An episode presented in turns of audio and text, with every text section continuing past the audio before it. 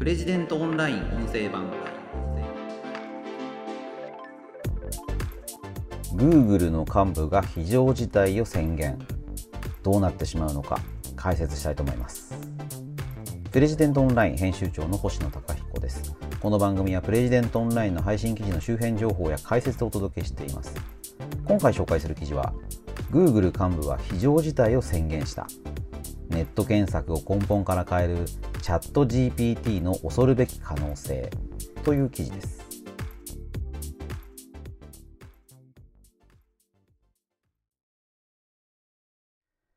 チャット GPT 最近すごい話題なんですけれども皆さんご存知でしょうか？去年11月に公開された対話型 AI まああのチャットですよね。短い文章を書くとそれに対して答えを返してくれる、まあ、こちらの短文に対してその画面の先に人間がいるかのような形で回答してくれるっていう、まあ、そういうサービスです。で、これ今、あの、無料で公開されてまして、誰でも使うことができます。これがですね、非常にすごいということで、ニューヨークタイムズ紙がですね、あの去年12月に Google 幹部がこのチャット GPT に危機感を抱いて社内にコードレッド非常事態これを宣言したんだっていうスクープ記事を出しているんですよね。あの残念ながらちょっとその裏はこちらの方では取れてないんですけれどもまあニューヨーク・タイムズが大きく報じたことなので世界中で、まあ、このことがあの、まあ、事実というか Google が非常に危機感を抱いているという形であの報道されています。で、まあ、これは当然かなというふうに思いますね。なぜチャット GPT に Google が危機感を抱くのか。まあ、そのことがこの記事でも、まあ、ルール解説されているわけなんですけれども、チャット GPT っていうのはあの対話型の AI、まあ、チャットなので、まあ、昔ネット黎明期に人工無能っていうねサービスがあってあの、まあ、AI といってもそれはま非常に初歩的なもので、こちらが、あの、入れた短文に対して、まあ、全くそのデタラメな、まあ、無能、まあ、その、まあ、あの、変な回答を返してくる。で、それが面白いんだっていうサービスあったんですよね。で、それに比べるとというか、このチャット GPT の回答っていうのは本当にこうスマートで、検索するよりもこっちの方が早いんじゃないかっていうことを言う人がポツポツ出てきてるっていうことなんですよね。この記事の中で紹介しているのは、例えば Google とはっていうふうにこうチャット GPT に入れてみると、例えばこういう答えが返ってくる。Google は世界で最も有名なインターネット検索エンジンです。Google は世界中の様々な情報をインターネット上から検索してユーザーに提供するサービスを提供しています。Google はまた Web ブラウザーやモバイルオペレーティングシステムなど様々なインターネットサービスを提供しています。まあ、ユーザーに提供するサービスを提供していますってね、まあ、提供がかぶっちゃってるので、なんじゃこりゃという感じなんですけれども、あの、まあ、あの、基本的には Google の説明として、うん、過不足のない形になっているのかなと。要はこう、ね、やってることは多岐にわたるので説明しようと思えばすごく長くなってしまうと思うんですが、そうではなくある程度簡潔にまとめて Google のことを説明できる。あの、まるで人間のようですよね。もうこれ、Google の検索に入れるとどう返ってくるかっていうのと比較するとよくわかると思うんですよ。Google に Google とはっていうのを入れて検索すると、まあ、当然 Google のサービスを開設しているサイトというのが、バーッと出てきますよね。でそのうち、まあ、これがいいのかなこれがあの自分の欲しい情報っぽいなっていう形で、いくつかのサイトを訪ねて、文章を読んで、まあ、それでこう、目当ての情報に、ま、たどり着く、目当ての情報を探索するっていう作業がどうしても必要になります。チャット GPT はそうじゃないわけですよね。一言入れれば、一言二言で返してくれる。この記事の中だと、まあ、バレンタインデーにおすすめの贈り物はみたいなことを聞いても、例えばチョコレート、花、ペアリング、手作りのもの、新しいゲームや DVD とかってこう提案してくれる。何ですかね。Google で検索すると多分バレンタインデーにおすすめの贈り物5選みたいな、まあ、そういう記事を見つけたりとか。でそういう記事がまいくつか多分出てくるんだと思うんですけどもそのうちどれがこうもっともらしいとかどれが信頼できるかっていうのはまあ見てる人があの自分で考えないといけないんだと思うんですが、まあ、チャット GPT はまあ選択肢はあのうんと全く違う答えっていうのをいくつも用意してくれるわけではないんですがとりあえず欲しいなっていう答えをこう端的に示すということに長けているようにこれを使ってると感じられるわけですよね。そうするとうーん何ですかねだからもう仕事とかで非常に厳密なことをやっている人は当然あの Google で検索をして特定のサイトに行ってですねそこにある情報をきちんと読んでで、あの、あるサイトにこのように書いてありましたということで、それを仕事に使うと。それで正確性が担保されるというようなことが必要です。で、チャット GPT だと、その、チャット GPT がこういう答えを返してくれましたっていうのは、あの、これどんどん答えがまた変わっちゃうかもしれないわけですよね。そうすると、こう、チャット GPT をま論拠、根拠にするっていうことはできないので、まあ、こう、厳密な仕事に使うっていうことはできないのかなと。うん、例えばこういう裁判例があったとか、うん、例えばお金を、まあ、増やす減らす減らさないそういう時にどういうものが必要かなんていう時にあの責任ある答えを出してくれるかっていうとまだまだそういうレベルにはないのかというかあの原理的にこの AI っていうのはそういうことができないので、まあ、厳密な仕事には使えないんだとは思うんですけどもただまあ多くの人がそういう厳密なことだけに検索サービスを使っているかというとそうでもないんだと思うんですよね。多少間違っててもいい。まあ、そういうような感覚で使っているそういうサービスであればこれチャット GPT に置き換わっちゃうなんていうことは全然あるんじゃないのかなという気がしますよね。でまああのこれねあのこの記事の中で面白いんですけど あの、Google はチャット GPT に淘汰されるのかっていうのを聞いてまして、まあ、これに対してチャット GPT がですね、チャット GPT は Google が提供するサービスとは異なる自然言語処理に特化したサービスです。そのため、Google がチャット GPT に淘汰されることはありえません答え、まあ、こういうのもなかなか気が利いてるなと思うわけなんですが、あの、チャット GPT っていうのがどういうものかっていうのを考えると、これが Google の脅威になるのかならないのかっていうこともよくわかるんだと思うんですよね。ちょっと2点お話ししたいと思うんですが、一つは、このまあチャット GPT の GPT って何だっていうことなんですよね。これ、Generative Pre-trained Transformer という風になっていて、あの事前学習型の変換器っていうような意味なんですよね。事前学習型。これあの AI の作り方なわけですけども、大量のデータをあの、まあ、コンピューターに分析させですね、そのデータとデータのつながり、関連性というのを、まあ、そのコンピューターに分析させることによって、一つのモデルを作り上げるんですよね。それがまあ事前学習型と言われるようなやり方で、あのチャット GPT 動作非常に高速です。で、高速なのは、これもあらかじめもう膨大な量のデータを読み込んで、その中の法則性関連性というのを、まあ、取り出したモデルが作られてるんですよね。まあ、そのモデルっていうのはそこまで膨大なものではないので、その、こちらの疑問文に対して、そのモデルを使ってパッと回答することができる。まあ、これどういうことかっていうと、例えばこのチャット GPT っていうのは過去1年のデータしかあの食べてないっていうふうに言われています。なので、すごく昔のことは全然知らないんですよね。だそういうことは、あの、まあ、回答できない。まあ、これがまずそのチャット GPT の、まあ、欠点というか特徴というか、そういうことになると思います。まあ、事前学習型ということなので、あの、まあ、そのデータをどこまで食べているかということで、まあ、制限があります。で、あともう一つはこれ、まあ、根本的なことなんですけれども、チャット GPT はすごく人間らしい回答をしてるんですけれども、あの、重み付けっていうのが全然できないんですよね。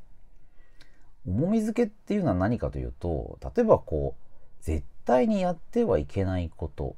例えば差別的なこととか、もしくは陰謀論みたいな明らかに否定されているようなこと。そういうものは、まあ、こういう回答からは排除しなければいけないわけですし、例えばあの SNS とか、ある種のプラットフォーマー型のサービスっていうのは、そういったものが出てくると、まあ、自動的に削除したり、もしくは人間の目でパトロールしてそういうものがはびこらないようにしているっていうのがあると思うんですが、チャット GPT はそういう機能はないというかですね、原理的にそれができないわけですよね。今の AI というのは、まあ、非常に高度化しているわけですけれども、あの、自分でこうゼロから何かをやるっていうことはできないんですよね。あくまであの人間が何か入力をする。例えばチャット GPT の場合は、まあ、疑問文を投げかける。それに対して反応するというのがチャット GPT をはじめとする AI の基本、まあ、根本なんです。ゼロからは動けない。まあだから要はこう生き物みたいな AI っていうのはまだ作れてないですし、まだそれが作れればね、いわゆるシンギュラリティ、人間の知能を AI が超えるなんていうふうに言われていることが到来するかもしれませんけれども、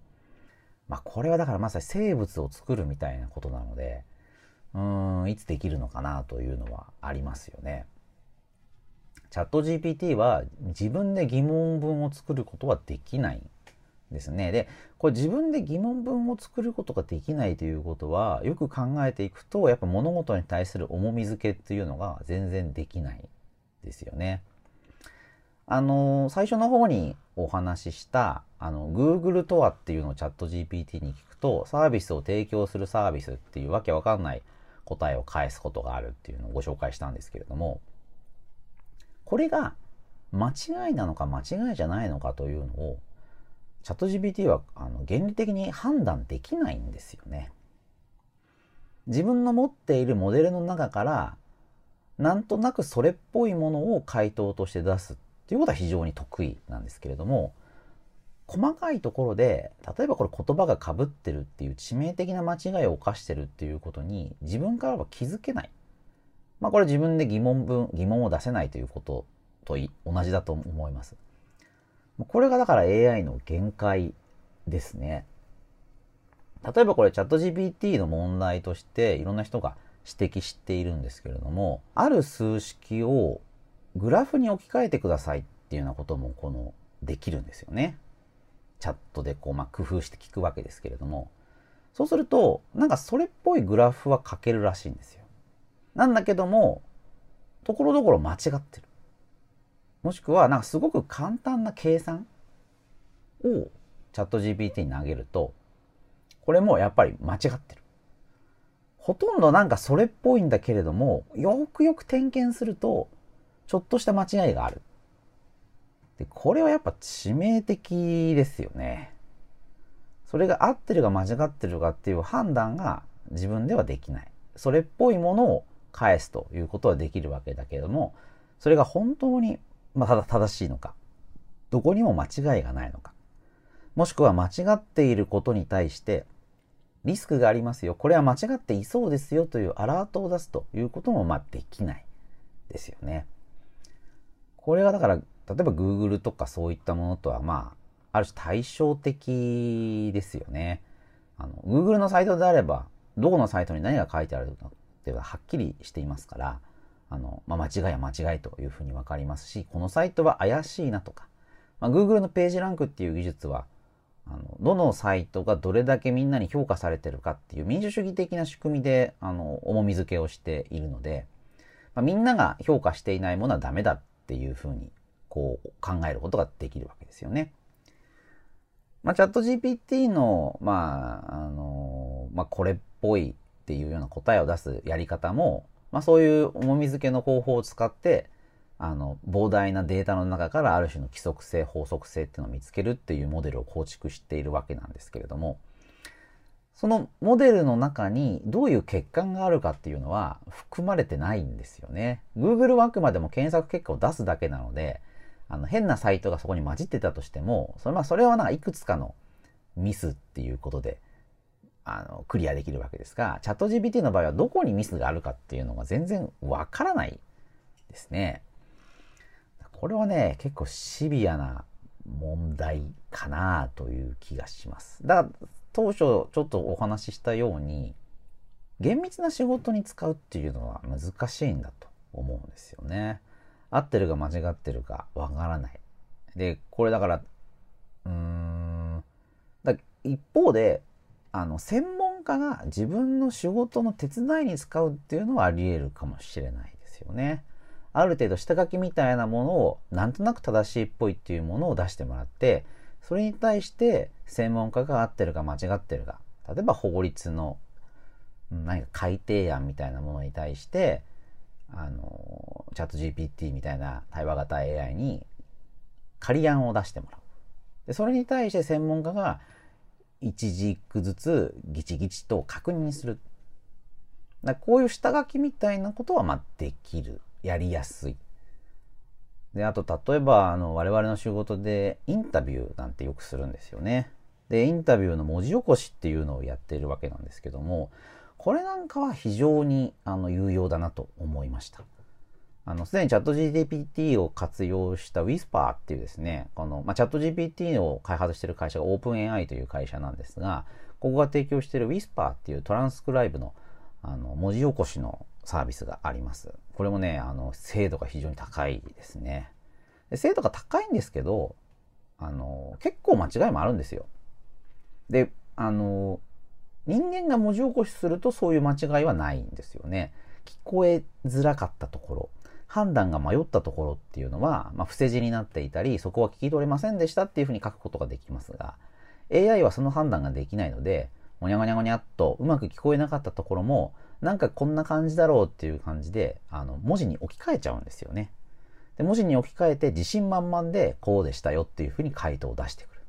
どこの部分が聞こえづらい場所で、どこの部分が明瞭に聞こえた場所なのかっていうような重み付けっていうのは、その出力されたテキストからは全然わからないんですね。なんですけど、あの、インタビューで実際にその取材現場にいたのであれば、ここの文脈、この発言っていうのはどうだったかっていうのは大体分かっているわけですね。で、それのま確認をするためにテキストデータが必要なので、まあちょっと間違ってても全然問題はないんですよね。うん。まあだから非常にこう、ある種の仕事を奪ってしまうっていうのはあるのかもしれないなと思いますよね。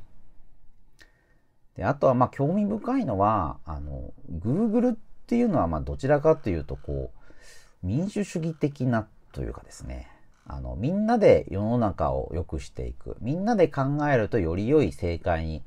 近づくだろうっていうのが Google の考え方なんですよね。世界の全てを検索可能にするっていうのが Google のミッションですけれども、まあ、これもですね、あらゆるものをみんなが見られるように、検索できるようにすることで世の中はより良くなるはずだっていう思想が根底に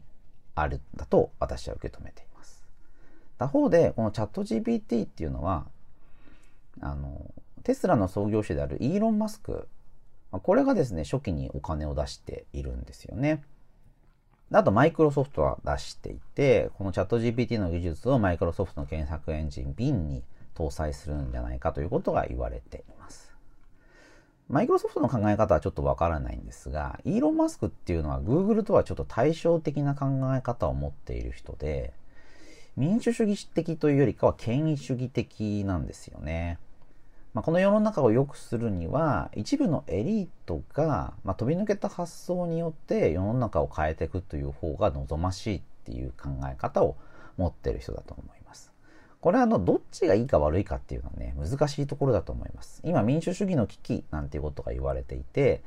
まあ、みんなで決めたことがなんかおかしなことになっている。みんながいいと思った人はあまり良くないなんていうのはまあ皆さんなんか思い当たるところがあるんじゃないかなとで、あの、イーロン・マスクがテスラっていう会社で大成功を収めたのは、あの、皆さんよくご存知のことだと思いますし、あの、ツイッター社の改革というのも、まあこれね、行き過ぎたことが多くてどうなってんだっていうことも世界中で報じられていますが、ただ、ああいう、まあ、カリスマを持ったリーダーが動かないことには、ツイッター社のサービスが大きく変わるということはおそらくなかったんだと思うんですよね。だから何かの変革、世の中を大きく良くする、まあ、そういった時には非常にこう力を持ったリーダーの存在っていうのは欠かせない。だこう民主主義的なみんなでっていうようなやり方は、うん、まあ、良い面悪い面がある。まあ、それぞれこう良し悪しがあるんだと思います。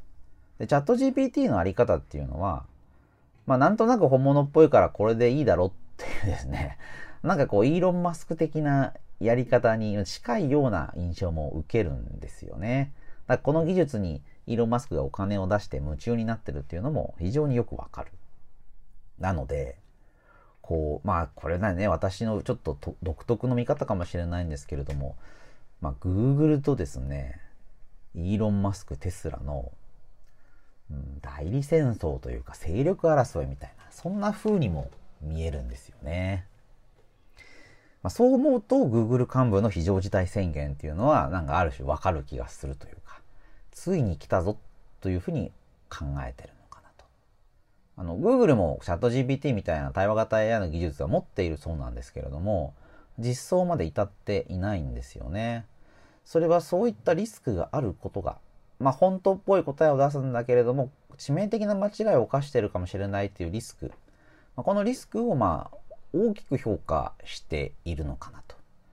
逆に、あの、そういったリスクはそれほど大したことじゃないよと考えているオープン AI が、まあ、この技術を公開した、まあ、そういう見方もできるのかなというふうに思っています。まあ、ちょっとこの話尽きないのでね、あの、ここら辺で止めたいなと思いますけれども、非常に面白い技術なので、あの、誰でも無料で試すことができますので、チャット GPT、ぜひお手元で試してみてください。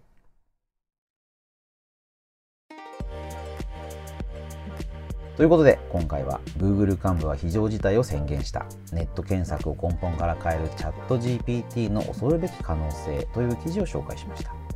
それではまた次回お会いしましょう。レジデントオンライン編集長の星野貴彦でした。